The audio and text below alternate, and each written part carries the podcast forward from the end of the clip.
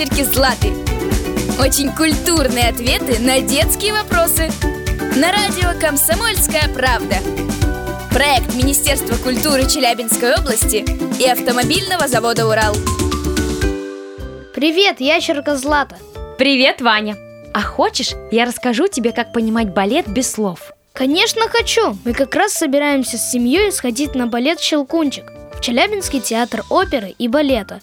И хотелось бы заранее разобраться, как понимать танец. В первую очередь тебе необходимо ознакомиться с либретто. Это текст музыкально-драматического произведения, оперы, опереты, балета или мюзикла. Оно необходимо для понимания сюжета, ведь на сцене артисты не произносят слов. Коммуникация со зрителем происходит с помощью жестов. Получается, они используют язык тела вместо привычной нам речи? Да, именно так. Когда ты прочитаешь программку, то на интуитивном уровне поймешь, что происходит на сцене.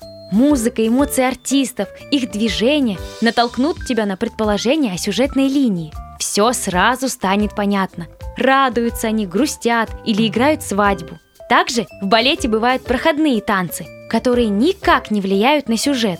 Например, в том же самом «Щелкунчике» во втором действии куклы общаются с главными героями своими сольными и дуэтными номерами, которые как бы приостанавливают события.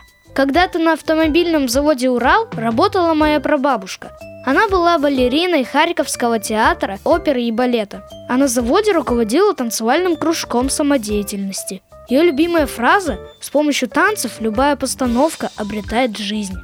Да, это тоже верно. Ведь балет – это не только красивый и технически сложный танец. Это еще эмоции, чувства и переживания. Могу дать тебе подсказки, как все-таки считывать некоторые движения артистов на сцене. Например, два пальца поднятых вверх означают клятву, руки на груди – признание в любви, а вращение кистями над головой – приглашение на танец, а указание на безымянный палец – скорую свадьбу. И таких жестов очень-очень много. Интуитивно это становится понятно и без слов. Главное не упускать внимание со сцены и не отвлекаться на посторонние вещи или мысли. Злата, спасибо тебе за объяснение. Теперь я полностью готов к походу в театр. Куплю программку, прочитаю ее и буду внимательно следить за артистами. Балет нужно не только понимать, его нужно чувствовать. Очень жду от тебя историю твоего знакомства с этим искусством. До новых встреч, Ваня!